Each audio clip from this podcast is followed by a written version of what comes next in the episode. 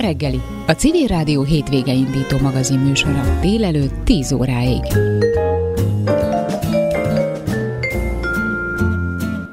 Egyre többen fogják a saját kezükbe venni a sorsukat, hogyha megnézzük, hogy mennyien keresnek rá az önfenntartásra, a fafűtésre, a különféle gazdálkodási formákra az interneten, akkor azt látjuk, hogy élesen megemelkedett azoknak a száma. És hát ez nem csak divat, hanem egyrészt szükségszerűség is, mindannyiunk közös érdeke, hogy egy élhető világban éljünk.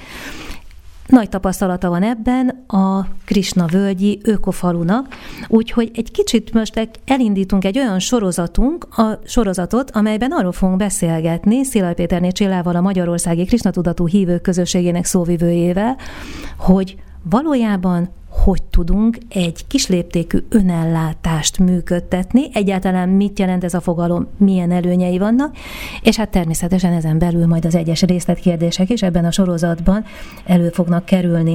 És a vonalban természetesen Szilaj Péterné Csilla, szeretettel köszöntelek. Szervusz, jó reggelt, Hari Krishna. Hát indítsuk akkor azzal ezt a sorozatot, hogy megbeszéljük, hogy miről beszélünk valójában, mert nagyon jól hangzik a kisléptékű önellátás, de pontosan mit értünk alatta? A kisléptékű ellátás tulajdonképpen arra utal, hogy helyi, lokális szinten igyekszünk megvalósítani a saját adott kereteinken belül egy olyan fajta önellátási módszert, ami, ami pluszban még emberléptékű is. Ehhez nagyon fontos az, hogy, hogy együttműködő közösségeket hozzunk létre. Ugye nagyon nehéz, akár országos szinten is elkezdeni az önellátásnak a, a folyamatát, hiszen nagyon nehéz egyből átállni arra, hogy gázból, olajból, tűzifából, amiből most ugye importra szól az ország, teljes energia önellátást érjünk el, de úgy gondoljuk, hogy kisközösségek szintjén, önellátó kisközösségek szintjén, ha elkezdjük, akkor sokkal egyszerűbb, és még Krisna völgyön belül is működik egy olyan rendszer, hogy, hogy saját házunk táján igyekezzünk először megtenni a maximumot, mint kis emberek, és aztán az összességében fog majd eredményt hozni.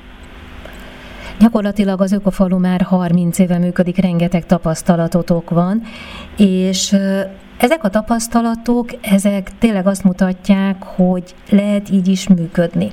De az emberek többsége mégsem egy ilyen zárt ökoközösségben él, egy olyan közösségben, ahol mindenki ugyanazt az értékrendet képviseli, tehát valószínűleg, ahogy te is mondtad, hogy nálatok is majd mindenki a saját házatáján kezdjen el söprögetni, tehát kis szigetként kellene elindítanunk legalább a saját háztartásunkban, vagy a saját környezetünkben ezt a fajta életmódot. Ez mennyire működőképes, ez a kicsiben működtetni ugyanazt, amit ti egy picit nagyobban, hát nem, még nem, sem, nem egy óriás közösségben működtettek.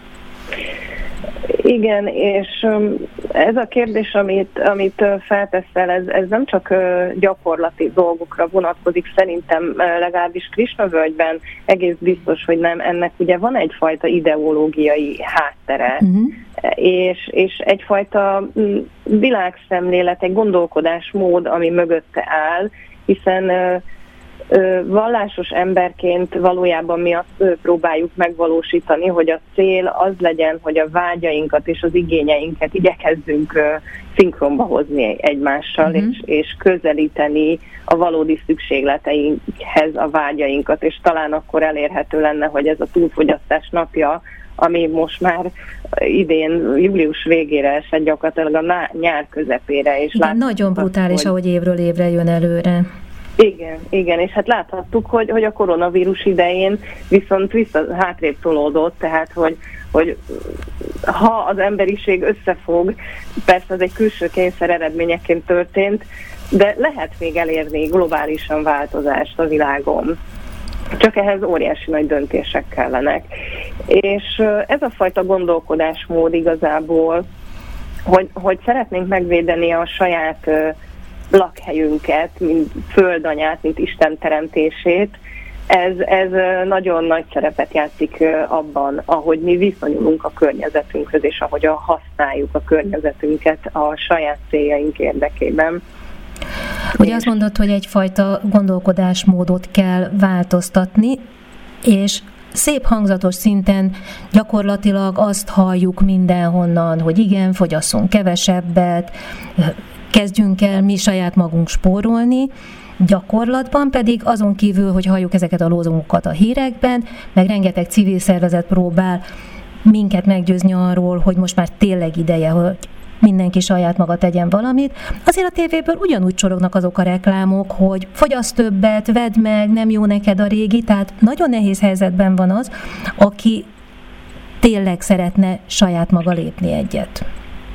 Ez így igaz, sajnos én, én is ezt tapasztalom, hogy valójában egy kényszerpályán van az emberiség, amiből nagyon-nagyon nehéz kilépni, és ugyanakkor látok törekvéseket nem csak a közösségen belül, hanem hanem teljesen átlag emberektől, hétköznapi emberektől, akik akár nem is vallásosak egyáltalán, hogy megelégelik ezt a, ezt a televízióból uh-huh. folyó agymosást tulajdonképpen, aminek az elszenvedői vagyunk, és, és önként döntenek úgy, hogy ők szeretnének visszatalálni az emberiség gyökereihez, ők szeretnének egyszerűbb életet élni, ami független a telefonoktól, a kütyüktől, és ezoktól a kényszerpályáktól, amik gyakorlatilag rángatják az érzékeinket egyik végletből a másikba, és, és valahogy egy ilyen természetközelibb, fenntarthatóbb életmódot választanak. Ezt ugye a zöld szervezetek úgy szokták hívni, hogy az önkéntes egyszerűség. Ez, ez nagyon, nagyon hangzik. Igen, ez egy nagyon jó megfogható ö, fogalom szerintem, ami, amit, amit valójában kicsiben is el lehet kezdeni, és nem feltétlenül szükséges azonnal önellátóvá válni, hanem hanem pici lépésekben azt hiszem, hogy, hogy mindannyian tudunk tenni valamit, mint ahogy a környezetvédelem érdekében is a magánember elkezdi ö, otthon szelektíven gyűjteni a hulladékot, még hogyha tudatában is vagyunk annak, hogy az ipari ö, termelésben sokszor annyi hulladékot kellene valójában szelektíve ö, gyűjteni ahhoz, hogy, hogy ö, eredmény mutatkozzon, de mégiscsak valahol a lelkismeretünket is megnyugtatjuk ezzel, meg hát a sok kicsi sokra megy, valljuk be. Én ha jól értem, akkor így gyakorlatilag kihúzod a méregfogát annak, hogy hát most mi történik, én egyedül kidobom a kóka helyett a szelektívbe a műanyag doboz, hát nem számít az semmit. Tehát gyakorlatilag az egyén pontosan ugyanannyira felelős a ti filozófiátok szerint, mint a közösség együtt. Így igaz, viszont nagy jelentősége van az összefogásnak. Tehát én, én Krishna völgyben ezt látom, hogy hogy ott egy olyan rendszer alakult ki, amiben mindenkinek megvan a maga szerepe, amiben mindenki hozzá tud adni valamit, és, és fontos az, hogy ott legyen egy ember, aki például a környezetgazdálkodásért felel, és kitalálja azt, hogy hogyan tudnák a biodiverzitást, tehát például a növényi sokféleséget növelni, hiszen a monokultúra az, az rendkívül visszafogja a, a természetnek uh-huh. az él, élhetőségét, életben tarthatóságát, azt, hogy, hogy, hogy, hogy a madárfajok például visszatelepüljenek az adott területekre, akár védett madárfajok például Krisnavöl területén, vagy létrehozni egy közös vízgazdálkodási rendszert, amiben mindenki hasonló elveket követ, vagy azt, hogy, hogy például hogyan lehet az energiaszolgáltatóktól függetlenül létrehozni kis közösségekben um, fenntartható áramszolgáltatást például. De, de például az is nagyon fontos, hogy a saját ö, erdősültség, a saját környezetünk erdősültségét milyen mértékben mozdítjuk előre, vagy pusztítjuk. A vízgazdálkodási rendszer is ugyanígy lokális szinten kezelhető lenne, hogyha tényleg van egy, egy szakember abban a kis közösségben, amiben élünk, aki, aki ehhez ért, hogy hogyan tartsuk vissza a vizet, a keletkező szennyvizet, hogyan tisztítsuk meg természetes módon, hogyan szivárogtassuk uh-huh. be a vizet, hogyan fogjuk meg a keletkező párát. Tehát ezekhez mindig jó, ha van egy szakember, de ezek a kis közösségek egymástól is tudnak tanulni, mint ahogy például Krisna Völgy is rendszeresen részt vesz azokon a konferenciákon, rendezvényeken, ahol ezek az élő faluk ahogy szoktuk nevezni ugye az ökofarmokat, élő faluk összejönnek és megosztják egymással a tapasztalataikat. És akkor gyakorlatilag így előre is vetetettük azokat a témákat, amik majd ebben a sorozatban sorra fognak kerülni. Úgyhogy én ajánlom önöknek, hogy hallgassanak minket továbbra is, és Hallgassák majd ezt a sorozatunkat is, mert rendkívül sok praktikus tanácsra is szer fogunk majd tenni. Én köszönöm szépen Szilaj Péter Csillának, a Magyarországi Krisna Tudatú Hívők Közösségének szóvivójének, hogy itt volt velünk, és sok sikert kívánok a munkátokhoz. Én is köszönöm szépen, felépítve. És találkozunk egy hónap múlva. Reggeli, hétvége indító a Civil Rádióban délelőtt 10 óráig. Az előbbi percekben a globális kettős vészhelyzetről beszéltünk a WWF élőbolygó jelentése kapcsán, akkor ennek egy nagyon fontos része az, az, hogy mit tehetünk mi. Egy sorozat indult itt a civil rádióban havonta egyszer szombatonként, ami a Krishna völgyel foglalkozik, ahol kisléptékű ellátása kapcsolatos megoldásokról lehet hallani. A vendégünk most Krishna völgy főkertésze, a Bálamód Akadász. Jó napot kívánok, Péter Ferenc vagyok. Jó napot kívánok! Ha jól, ha jól értem, akkor a Krishna völgy egyik legnagyobb jelentősége most a külvilág számára elsősorban ennek az ökofalunak a, azt hiszem most már 30 éves története, és ennek a működése, és hogy itt egy biogazdálkodás folyik. Mit jelent ez valójában? Igen, ez egy komoly alapelve, illetve alapköve Krishna völgynek, hogy ezt az önellátást folytatjuk. Az élelmiszerellátás az egyik alapja a közössége megélhetésének. És ugye ezt hát értelmszerűen pedig bióba célszerű folytatni, hogyha az ember mind magára, mind a környezetre, közösségre hosszú távon gondol. Gyakorlatilag ez azt jelenti, hogy próbáljuk a természet rendszereit másolni, alkalmazni a helyi időkörülmény szerint gyakorlatban pedig azt alkalmazzuk, hogy amennyire lehet nem mozgatjuk, bolygatjuk a talajt, tehát minimális művelést végzünk, gyakorlatilag nem ásunk, és nem hm. szántunk. Ez egy nagyon nagy paradigmaváltás például, és akkor ezen túl pedig próbálunk amennyire lehet talajt takarni, vagy élő mulcsal, de használunk agroszövetet, ami műanyag, vagy olyan sűrűn ültetünk növényeket, ilyen intenzíven biointenzíven kertészkedünk, hogy maguk a növények takarják a talajt, hogy védjük ugye a napfénytől, az időjárástól, a hirtelen lezúduló csapatéktól, a kiszáradástól, ugye amik most épp pont problémák voltak, és emellett pedig próbálunk amilyen sokat lehet egyszerre egy földbe megtermelni, tehát hogy folyamatosan ültetünk, télen is takaró növényeket alkalmazunk, akár olyat, amit meg tudunk enni, vagy csak olyat, amivel a talajt tápláljuk. Tehát itt egy Így nagyon izgalmas rendszerről van szó, ha jól értem, amiben a, a vegyszerek helyett talán azokat a, tehát a növények egymásra való hatásával próbálnak mégis valami befolyást gyakorolni, ha szükséges egyáltalán a, a növénytermesztésben. Így van, így van. Tehát a természetben is így működik, ott sincsenek műtrágyák, vagy esetleg gyomírtószerek, hanem a természetes uh, hogy mondja, ilyen uralkodási állapot van, hogy a bizonyos növények elnyomják a többit, és akkor így a természetben nem jelennek meg gyomok, és tápanyag hiány sem keletkezik.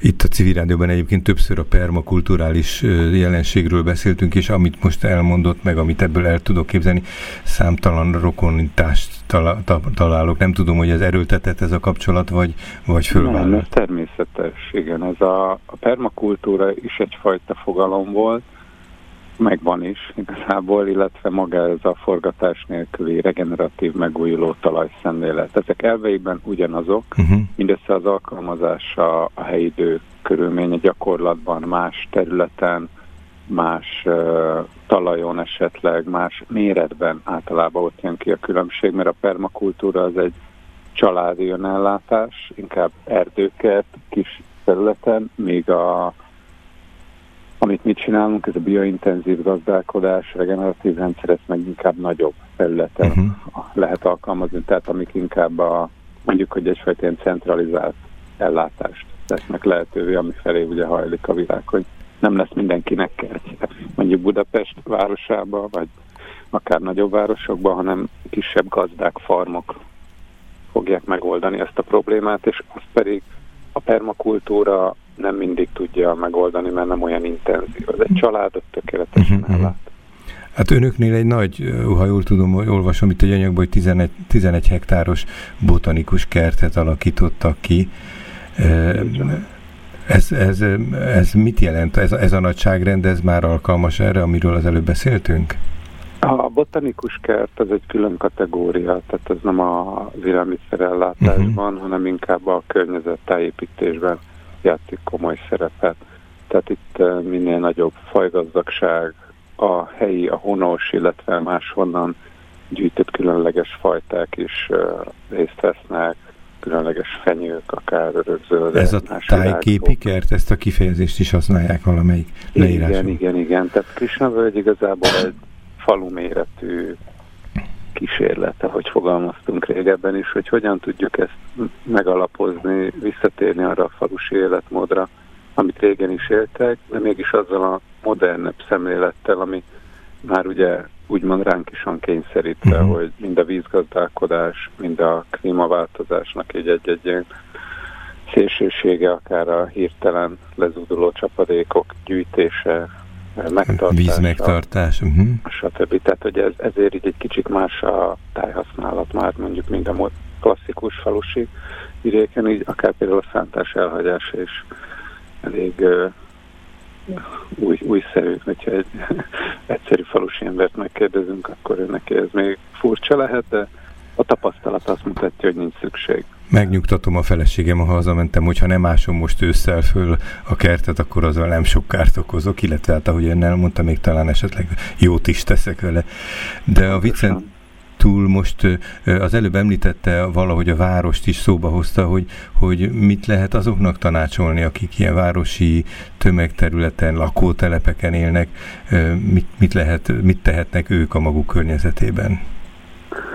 Hát a, amit én ismerek és tudok, és így a, mind akár Budapest, de vidéki nagyvárosok környékén is több gazda próbálkozik már azzal, hogy és, és így az elmúlt pár évben egyre többen érdeklődnek a felé, hogy megélhetésüket a mezőgazdaságban folytassák, amire viszont a többiekre is szükség van, azokra a civilekre, emberek, polgárokra a városba, akik szeretnének egészséges friss élelmiszert, akkor ha nem is tudnak kertészkedni, akkor legalább úgymond közösségi kertekből, vagy ilyen közösségi önellátásban egy bizonyos gazdához ez, leszerződni. Tehát egy bizalmi kapcsolat is kialakulhat, hogyha Igen, állandó partnere van valakinek. Igen, tehát egy személyes kapcsolat, ez a közösség által támogatott mezőgazdaságnak hívják, ez Amerikából indult, uh-huh. aztán most már világszerte nagyon népszerű.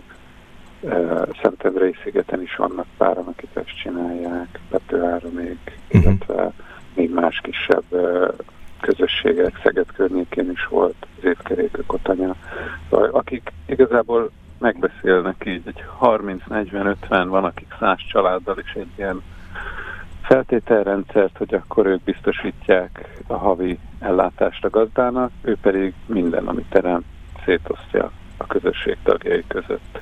És így egy ilyen kölcsönös felelősségvállalása nagyon hatékonyan működik. Aztán vannak azok is, akik ennyire nem köteleződnek el, ők pedig csak egyszerűen rendelnek heti uh-huh. szinten zöldséget.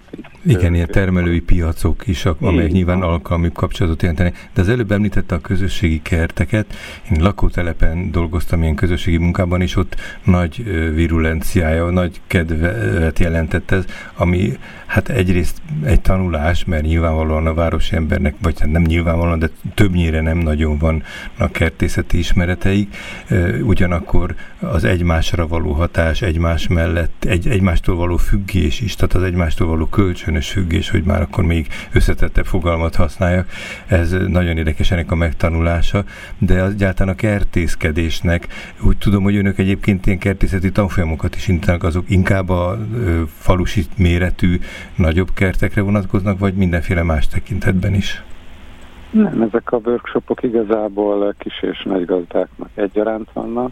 Külön szoktunk szervezni a hosszabb workshopokat, akik tényleg mélyebben vagy nagyban szeretnének ebből úgymond megélni, illetve vannak a hobbi uh-huh. amikor így ugyanazokat az elveket kisméretre Hát akár egy balkonon, ami egyre gyakrabban látszik, látható, hogy vannak. A balkon mondjuk az pont egy kicsit más, ugye, mert egy elszigetelt Igen, az környezeti lehetőség az, hogyha valaki egy hordóba, egy dézsába termel meg valamit, az, az ugye egy kicsit távolabb áll ettől, de az elveket lehet alkalmazni értelemszerűen, csak a balkonnak nagyobb kihívása mind a kiszáradás, mind pedig a természetes talajélet, talajtáplálékháló. Igen, ez egy körülhatárolt, véges, véges valami eszköz, amiben tartják. Van. A, van. Ezek a tanfolyamok, amikre az előbb így félmondatban hivatkozott, ezek hogyan érhetők el? Hát a mi nevünk így Krishna Völgy, ugye itt sokan ismernek minket, és van egy Krishna kert uh-huh. oldalunk is, és akkor így meg lehet találni minket Facebookon is, illetve hát a honlapunk is van, de az még ilyen kialakulóban van, hogy csak így pont ezt a workshop tanfolyam információkat raktuk föl, de hogy éppen mik vannak, tehát Krishna kert, ennyi.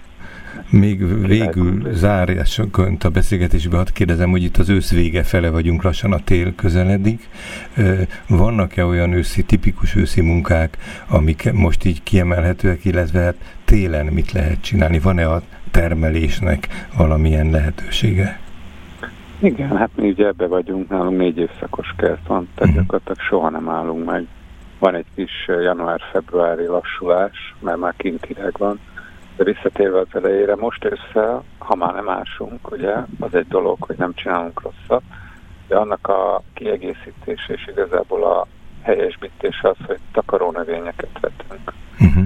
Tehát ö, olyanokat, amik bírják. Ilyenkor már október végén csak a rózs és takarmányborsó, illetve a bükköny, amiket lehet keverékként kijuttatni talajra, zágyásokba, amiben gazdálkodunk, és akkor azt úgy hagyni, és a fotoszintézis így tud működni, talajtáplálékháló el lesz látva, ugye napenergiával, növényeken keresztül, tehát ez, ez egy fontos lépés, egy kicsit bonyolultabb gyakorlat azért, mint ahogy elmondtam, ki lehet próbálni, nagyon egyszerű, valaki egy a takaró növényeknek utána néz, hogy hogy működnek, uh-huh. és utána igazából én télen, tehát már most novembertől is, pont tegnap jött meg egy új könyvem, folyamatosan nézem a világba, hogy milyen gazdák, hogy haladnak ebbe az irányba, újuló talajművelésbe, ásás nélkül a gyakorlatok, és akkor jönnek az új könyvek, és novembertől februárig gyakorlatilag képzem magam, nézem, hogy mások mit csináltak, mit tapasztaltak, de YouTube videóktól elkezdve minden a ezt ajánlhatjuk a hallgatóinknak is nyilván. Természetesen. Nagyon szépen köszönöm, itt egy beszélgetés sorozatról, egy folyamról van szó, amit a, a Krisna völgy eh, által ajánlott egyszerű életmód a kisléptékű ellátásra irányul, és ezt folytatjuk ezt a beszélgetést, majd a mai vendégünk, Krisna völgy főkertésze, Bálamód Akadász volt a vendégünk. Nagyon szépen köszönöm, viszontlátásra. Köszönöm én is, minden jót. Reggelt Budapest! Ez itt a reggeli, hétvége indító a Civil Rádióban délelőtt 10 óráig. A jövő útja a kisléptékű önellátás. Praktikus tanácsok érkeztek hazánk legnagyobb ökofalvából. A jelenleg tapasztalható súlyos asszály, élelmiszerválság és meg annyi más krízis olvasolható lenne a Krisna völgy által javasolt egyszerű életmód követésével és az önellátásra való törekvéssel, erdősítéssel. Az ökofalu működésének 30 éve alatt lakói sok tapasztalatra tettek szert, kézzelfogható eredményeket értek el, és mindezt szívesen meg is osztják minden érdeklődővel. Két hónappal ezelőtt indítottunk egy közös rovatot a Kisna, a Kisna völgyel, hogy a civil rádió hallgatói első kézből értesüljenek a kisléptékű önellátás útjáról, lehetséges lépéseiről. A rovat négy hetente szombaton reggel fél kilenc táján hallható. Ma a tájhasználatról, erdősítésről, fa felhasználásról, fűtésről és fenntartatóságról, biodiverzitásról lesz majd szó. Köszöntöm a telefonvonalban Pártadászt, Pőce Vilmos, a Krisna Völgy környezetgazdálkodás osztályvezetőjét. Jó reggelt kívánok! Jó reggelt kívánok! Megkérdezhetem, hogy a pártadász pontosan mit jelent? Hát a szerzetesi nevet, a, amikor a lelki tanítómestertől kapunk egy beavatást, lelkészi beavatást, akkor kapunk egy szerzetesi nevet, és ezt általában Krisnának Istennek egy nevét, vagy pedig Isten társának egy nevét uh-huh. kapjuk, és akkor az jelenti ez. Köszönöm szépen. Mielőtt belecsapunk a, a konkrét, ugye az erdő, illetve erdőgazdálkodás kérdésébe, hadd kérdezzem meg, ugye most jelent meg a napokban az a új adat, hogy átlépte az emberiség létszáma 8 milliárdot. E, és e, ugye azt mondják a szakértők, szakemberek, hogy gyakorlatilag a Föld 4 milliárd ember tudna e, rendesen ellá, tartani, ellátni. Tehát, hogy ennek fényében is működőképes ez a bizonyos kis léptékű ellátás? Hát több szempontból is megállja a helyét. Nyilvánvaló, hogy az, önellátás, az önellátó gazdálkodásnak több aspektusa is van a teljes szükségletünk, anyagi szükségletünknek csupán 15, maximum 20 százalékát teszi ki az élelmiszer, és jóval több a többi szükségletünk. Hogyha csak az élelmiszerellátást vesszük alapul, akkor még ez a 8 milliárd ember is elférne uh-huh. jelenlegi uh, Franciaország területén, úgyhogy minden főre jutna 1000 négyzetméter terület. Élelmiszerönellátást még kisebb uh, méretekben is meg lehet valósítani. A teljes mértékű önellátást, azt, ahogyan mondjuk két, háromszáz vagy 500 évvel ezelőtt élt az emberiség, azt már nyilván egy átgondoltabb folyamattal lehetne uh-huh, uh-huh. biztosítani. Világos. Az összes szükségletünknek ez nagyon sok területe van. Igen, igen, igen, igen. No, akkor nézzük az erdőt. Tehát mit jelent, mit jelentsen, inkább akkor így kérdezem, mit jelentsen nekünk az erdő? A modern gazdálkodásban az erdőt azt leegyszerűsítik, és sokszor csak egy fa használat, vagy egy, egy használatnak, a, vagy egy hasznosításnak a lehetőségét veszik számba, és ez főleg a, a tűzifa, illetve az épület vagy ipari fa. De az, a, az erdők a haszonvétele az jóval kiterjedtebb ennél, és az erdőnek a szerepe, mint ökológiai rendszerben jóval kiterjedtebb. Számunkra, amikor erdőgazdálkodással foglalkozunk, az egyik legfontosabb szempont a fenntarthatóság, az egész táplálatnak ez egy szerves része, hogy erdők is vannak a, a területen. Mi most közel 300 hektáros területen gazdálkodunk, és a kezdeti időszakhoz képest 3%-ról felment az erdősültség ez alatt a 30 év alatt 27%-ra, ami már magasabb, mint a uh-huh. magyarországi átlag, és igazából szeretnénk ezt folytatni.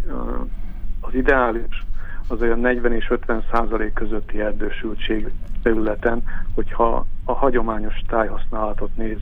Uh-huh. Nem összeegyeztethetetlen úgy a, a tájgazdálkodás, a területen való uh, szimbiotikus élet, a, a egyáltalán gazdálkodás a területen, a, azzal, hogy valami fenntartható legyen, hiszen uh, a múltban is nagyon sok népcsoport, akár itt a Magyarországi területen, vagy, vagy más területeken is, itt Európában, mert szerint az elvek szerint egy nagyon tartamos gazdálkodást tudott folytatni, és a természeti értékek fennmaradása az már párhuzamos biztosított volt. Ugye most főleg eddig a, a mennyiségről volt szó, de nézzük a minőséget, jó? Tehát, hogy mit tekinthetünk megfelelő fásításnak? Nyilván ennek van egy hosszabb távú mata, az, hogy, hogy valamit erdőnek tekintünk, az, az túlmutat azon, hogy egy befásított szántó és egy erdő az egy komplex élő, élőhely, életközösség, ami, amiben több korú fástszárú egyedek vannak, nem csak egykorúak, tehát nyilván van többféle minősége az erdőnek, és uh, törekednünk kell arra, hogy minél nagyobb változatosságban, fajgazdagságban és korarányban legyenek jelen a, az erdőben az élőlények, a növények. De valahol el kell indítani a folyamatot, és számunkra is ugye nagyon sok olyan terület volt, ami, ami szántóként volt hasznosítva, és utólag lett újra erdősítve vagy fásítva, és ezeknél a területeknél elindítottuk, segítettünk a természetes folyamatokra, nyilván csemetét is ültettünk, nagyon sokat, a területen több mint 400 ezer erdészeti csemetét hmm. ültettünk el, meg magról is újítottunk fel területeket, és segítünk a természetnek a megújulásban. És ez, amikor már működőképes, illetve felnőtt erdők vannak, akkor nagyon sok hatása van a környezetre. Mikroklímajavító, párásító, légpárásító, árnyékoló hatás, szél, megfogó, széltörő hatás, a szálló por mennyiségének a megkötése, szóval számtalan olyan haszon, ökológiai szolgáltatás származik az erdők jelenlétéből, ami, ami úgymond nem számszerűsített haszonvétel, de nagyon fontos a fenntartható gazdálkodás szempontjából. Hogy választották ki a fafajokat, tehát milyen típusú fákat, illetve fajú fákat ültettek? Döntő részben az őshonos fafajokat választottuk, és nyilván az élőhelynek megfelelő fajokat, tehát itt Somogy ország, Somogy megyében mindig erdős területek voltak hosszú évszázadokon keresztül, és a, a, elsősorban a mi területünkön az a gyertyános tölgyesek uh-huh. voltak jelen. Most már számba kell venni azt is, hogy erdő felújítás, vagy erdősítés, erd, első erdő telepítésénél a klíma jelentős változással bír, és ezeket a klimatikus hatásokat is figyelembe kell venni a fafaj választásnál, uh-huh. mert nem biztos, hogy az, ami 100 vagy 50 évvel ezelőtt még működött, az most is működik, nem tudnak azok a fafajok már megfelelően növekedni. De elsősorban mi is a cseres állományokat és olyan állományokat telepítettünk, amelyek amelyek elegyesek, tehát van bennük nagyon sok más fafa is, nem monokultúra jellegű falültetvényekben gondolkoztunk. Uh-huh. Nagyon sok gyertyánt, vadgyümölcsöt és olyan fafajokat is tettünk az erdőkbe, amik hosszú távon az egészséges működéséhez, mint ökológiai rendszernek a működéséhez hozzátartoznak. Uh-huh. Mivel ugye erdőgazdálkodást folytatnak, kisléptékű, bár ahogy elmondta a, a méreteket annyira nem is kismértékű, hiszen itt több százezer faültetésről beszélt, gyakorlatilag mit csinálnak a fával? Nekünk elsősorban ez az megújuló, megújuló energiaforrás bázisunk is, tehát amellett, hogy annyi ökológiai szolgáltatás ad a környezetnek az erdő, mellékesen idézőjelben tűzifát is jelent, amiből tudunk kivenni egy, egy fontos megújuló energiaforrást, uh-huh, uh-huh. és erre alapozzuk a, a fűtési, a főzési, melegvíz, használati melegvíz előállítást, és ez ennek a feldolgozása zajlik. Am, úgy, hogy amennyire lehet az erdő, erdőinket egy folyamatos erdőborítással igyekszünk uh-huh. kezelni. Világos.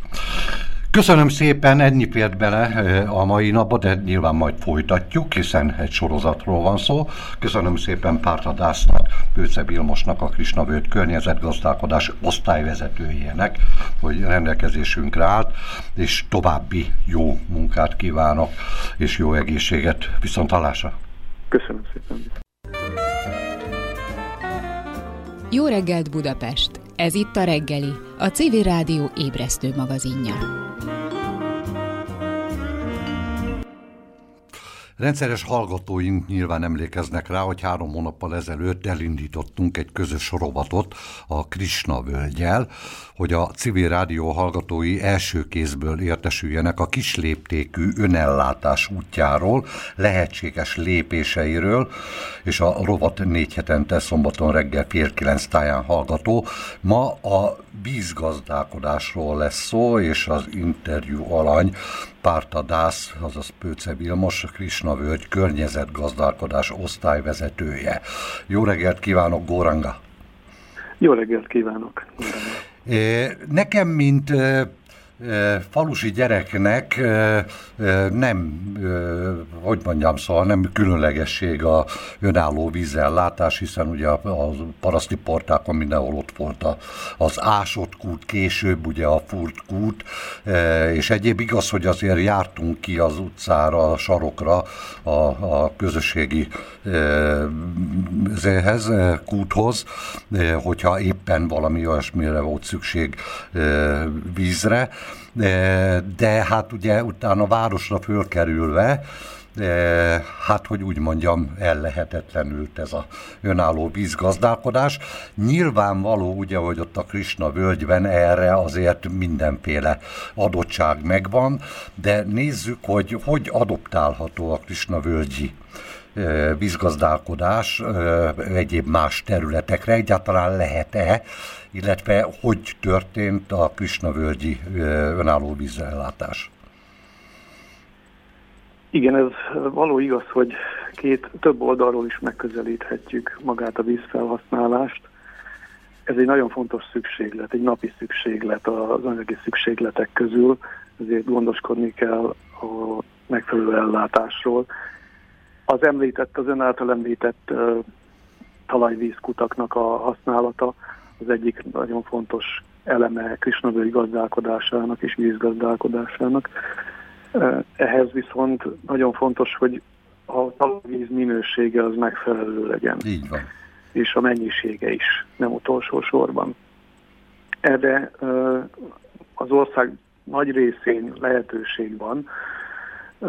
Egy olyan ok van, ami miatt figyelni kell ennek a felhasználására, hogy az utóbbi évtizedek mezőgazdasági vegyszerhasználata, főleg a nitrogénnitrágyáknak az alkalmazása, illetve a szennyvízkezelés nagy területen megoldatlan volt, amiatt elég erős nitrátterhelés van a talajvíztestben. Magyarország 99%-án uh-huh. igazából. Krisnavölgynek olyan szerencsés helyzete van, hogy olyan geológiai adottságai vannak a felszínnek, hogy egy saját vízgyűjtőn vagyunk, amelyen mi ökológiai gazdálkodást folytatunk, és emiatt egy 10-15 éves időtávlatban már annyit tisztult a, a talajvíz minőségileg, hogy ivóvíz célra is felhasználhatóvá vált. Tehát körülbelül ennyi az átfutása, 15 év egy területen elhagyjuk a vegyszerhasználatot, megoldjuk a szennyvízkezelést, akkor a talajvíz kutak is alkalmasak a vízfogyasztásra. E, a tisztítás az azért érdekel, hiszen e, e, nem egy kis létszámú közösség él és dolgozik ugye a Krisna völgyben. A szennyvíz mennyisége egyáltalán csökkenthető-e, illetve milyen módszerrel oldják meg a tisztítást, és mire használják utána a tisztított vizet? Hát még annyit kiegészítőleg, hogy van folyóvizes ellátás is a területünkön, nem csak a, a talajvíz másodkutaknak az alkalmazása, amit egy rétegvízből, mélyfúrásúból biztosítunk a, a területen lakóknak. Viszont így, hogy keletkezik szennyvíz a vízfelhasználás révén, arról is gondoskodni kell, hogy a megfelelő mederbe kerüljön, és újra visszakerüljön a természetes rendszerbe ezért mi csatornázottan összegyűjtjük a keletkező szennyvizet a háztartásokból és az intézmény területekről is. Mibe, mibe gyűjtik össze ciszternába, vagy milyen módszerrel? Nem, a csatorna elvezeti a völgy legmélyebb pontjára, uh-huh. ahol van egy nádgyakérzónás tisztító, egy uh-huh. természetes szennyvíztisztító, ami energia és vegyszerigény nélkül néhány nap alatt tökéletesen megtisztítja a, a keletkező szennyvizet, és akkor a, a, a kijövő tisztított víz az is helyben kerül hasznosításra, amit falültetvényen öntözünk uh-huh. el, úgyhogy az, az sem távozik a területről. Megvan egyébként önöknek a, a, a eszközparkja ahhoz, hogy folyamatosan ellenőrzik a, a tisztított víznek a minőségét? Hát Magyarországon ez kötelező érvényű, uh-huh. tehát a hatóságok ellenőrzik éves szinten, Aha. néha több alkalommal is a, a szennyvíztisztító működését, tehát ez egy engedélyezett eljárás. De a természetnek óriási tiszti, öntisztító kapacitása van, és ez a, a természetes szennyvíztisztító ezt, ezt alkalmazza igazából a, a nagygyökér zónájában megy végbe egy négy-öt nap alatt a, a szennyvíznek a uh-huh. megtisztulása. Viszont akkor, ha jól értem, akkor ezt a vizet már emberi fogyasztásra nem használják föl, hanem például a fa ültetett fáknak a, a öntözésére. Igen, mivel, mivel a szennyvíztisztítóból kijövő tisztított víz, akár természetes tisztítóból, akár művi szennyvíztisztítóból kerül ki, azért még a kórokozókat tartalmazhat, tehát patogén egysejtőeket, és az amiatt emberi kertészeti felhasználásra, illetve emberi fogyasztásra nem lehet azokat alkalmazni, viszont a felültetvények öntözésére, erdők öntözésére tökéletesen alkalmas, és visszakerül a, a helyi rendszerbe. Uh-huh. Aztán egy másik fontos része annak, hogy, hogy ez a víz ez a rendelkezésre is álljon, főleg a, a mostani ez, ez évi rendkívüli asztályos időjárás mellett felmerül ez, hogy egy ilyen vízgazdálkodás kiléptékben a felhasználás oldaláról indul ki, de mindenképpen túlmutat rajta, hogyha inkább tájegységekben gondolkozunk, hogy rendelkezésre is álljon a felhasználandó víz. Uh-huh. Hát amennyit mondjuk egy állampolgár megtehet a saját környezetében, a saját maga által birtokolt környezetében, az általában elég csekély mértékű, de enyhített mondjuk az, éghajlati vált, az éghajlatváltozás okozta problémákon azzal, hogy mondjuk a vizet minél nagyobb mennyiségben helyben tartja, a lejövő csapadékot azt megköti, beszivárogtatja, fásított, erdősített területeken vagy a domboldalakon, a lejtős területeken ott mindenképpen talajborítás van valamilyen növényzettel, lehetőleg fásztáró növényzettel, mert az, az segíti beszivárogni a hirtelen lejövő csapadékot. Mert igazából Magyarországon még tendenciózusan is megvan a csapadék összeg, az éves csapadék összeg, csak az eloszlása az év során az igen, igen, igen, elég, igen. eléggé szélsőséges, ezért azt a mennyiségű csapadékot, ami hirtelen érkezik, azt mindenképpen érdemes helyben megtartani és helyben beszivárogtatni a talajba. Sajnos már kevés időnk van, egy kérdés még azért, hogy jöjjön, hogy a József Attila lakótelep 8. emeletén hogy, hogy gazdálkodjon a vízzel a felelős, a felelősen gazdálkodni akaró állampolgár? Ez egy nagyon nagy kincs. Úgy kell rá tekinteni, mint, mint hogy ez, ez ennélkül két-három nap múlva nem tudna létezni a szervezetünk. Tehát nagyon takarékosan, és a szennyezés maga a felhasználás során, hogy milyen szennyező anyagokat viszünk bele még a vízbe, az sem mindegy. Tehát amennyire lehet ezt is tudatosan inkább környezetbarát lebomló szerek alkalmazásával lehet segíteni, uh-huh. hogy eleve ne legyen nagy feladat maga a szennyvíz megtisztítása sem. Ugye az egyik legnagyobb pocséklás azt gondolom a, a tisztálkodáshoz köthető, ugye félórás zuhanyozások és e, e, nyakig e, elmerülve a fürdőkádban és a többi és a többi. De nyilván itt is azért lehetne mit tenni.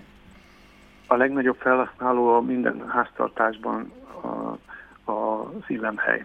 Uh-huh. A víz, és, és ráadásul, igen, ráadásul ivóvízzel öblítjük, igen.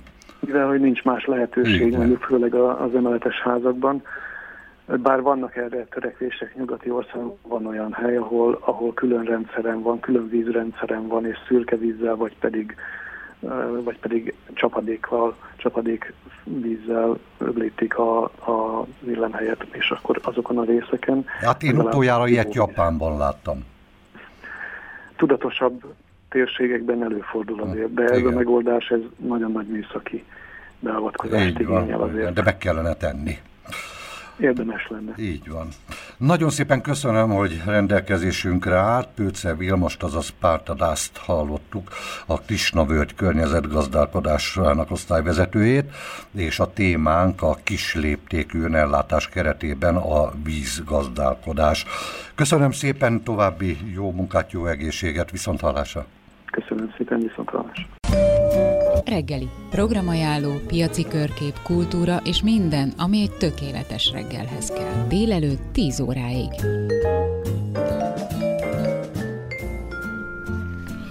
Már négy hónapja praktikus tanácsok érkeznek hazánk legnagyobb ökofalvából, ide a civil rádió hallgatóknak, meg persze nekünk is. A jelenleg tapasztalható súlyos aszály, élelmiszerválság és meg annyi más krízis orvosolható lenne a Krisnavölgy által javasolt egyszerű életmód követésével és az önellátásra való törekvéssel, erdősítéssel. Az ökofalú működésének 30 éve alatt lakói sok tapasztalatra tettek szert, kézzelfogható eredményeket értek el, és mindezt szívesen megosztják minden érdeklődővel. Négy hónappal ezelőtt indult tehát ez a sorozatunk, rovatunk a Krisna völgyel, hogy a civil rádió hallgatói első kézből értesüljenek a kisléptékű önellátás útjáról, lehetséges lépéseiről. A rovat tehát négy hetente szombaton reggel fél kilenc táján hallható itt a reggeliben. Ma az öko-tisztításról, az öko-háztartásról lesz szó, és köszöntöm szeretettel Balázs Virágot, Vallabi David Ászit, a Krishna hívő lelkészt. Jó reggelt kívánok, Góranga! Jó reggelt, Hari Krishna! A ökotisztítás, ökoháztartás azt jelenti, hogy a Krishna völgyben, a háztartásban nincsenek egyáltalán vegyszerek? Hát, ha engem kérdez, akkor nálam nem, nincsenek, az biztos. Uh-huh, uh-huh. É, mit vannak helyette? Tehát ugye most így a leggyakrabban használt dolgokat, ablaktisztító, akkor különböző foltisztítók, a, a fehérítők, a, a nem tudom micsodák, tehát ezek helyett mik vannak?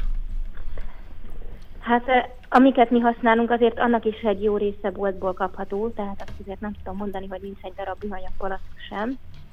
De egyébként hagyományosan, hát az egyik dolog például a szódabikarbón, amit használunk, vagy mosószóda, az a ipari változata, az mondjuk például az Alföldön annak idején így a földről összesöpörhető volt, szóval, hogy ezek olyan dolgok voltak, amit már ugye nagyanyáink is használtak, de most azért el kell menni érte valamilyen ilyen háztartási, vagy akár úgy is mondhatjuk, hogy vegyszerboltba. Uh-huh. Ez lehet, hogy első rend hangzik olyan lelkesítően, de még mindig sokkal jobb ezeket használni, mint a, azokat a fajta dolgokat, amiben nem egy, hanem inkább 20-30 féle összetevő is van sok esetben. Szóval, hogy az a lényeg, hogy az ember valahogy visszanyúljon az egyszerűséghez.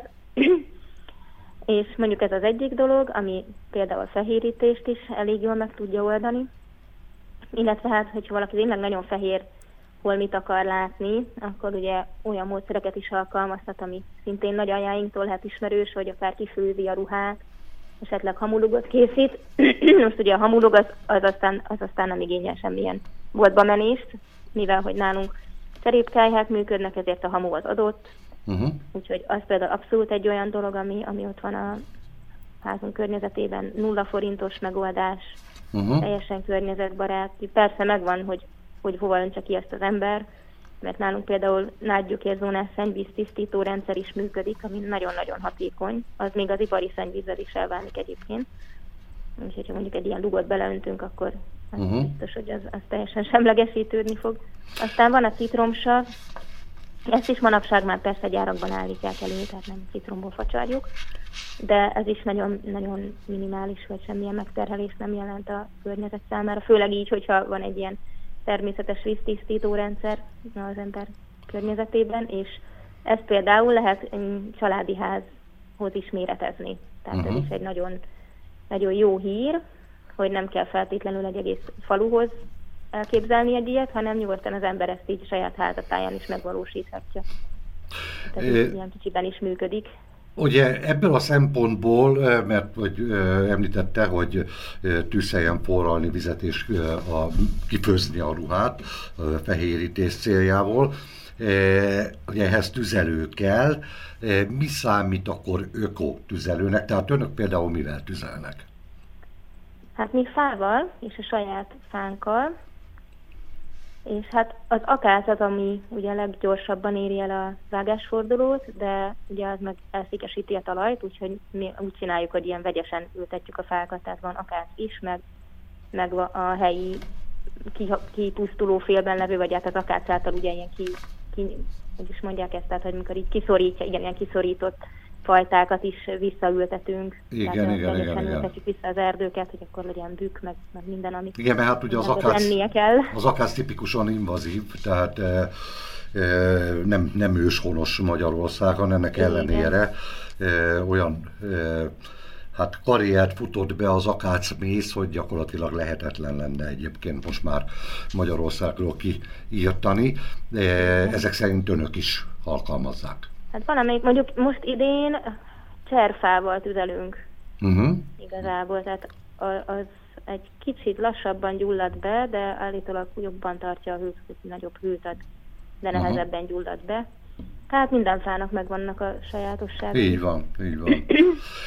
de az akácot azért is szeretik, mert, mert például ilyen szerszámjelnek is jó, meg tehát hogy nagyon sok mindenre. Igen, igen. De arra igen. figyelünk, hogy jó, oké, okay, előfordul, de, de ne csak az legyen. Értem, értem. Tehát akkor a cserépkájában is, a sparheltban is, e, e, tehát mindenhol gyakorlatilag ezzel fűtenek. Igen, és a leges legtökéletesebb... Egyébként, egyébként, bocsánat, de mennyivel kisebb ennek a ökolábnyoma a fának, mint egyéb tüzelőanyagoknak?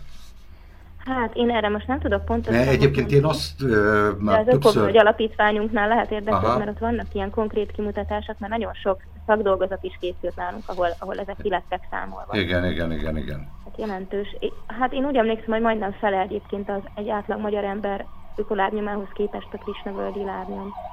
Akkor egy picit... Én aktív vendégvezető koromban tudtam ezt a számot. Aha.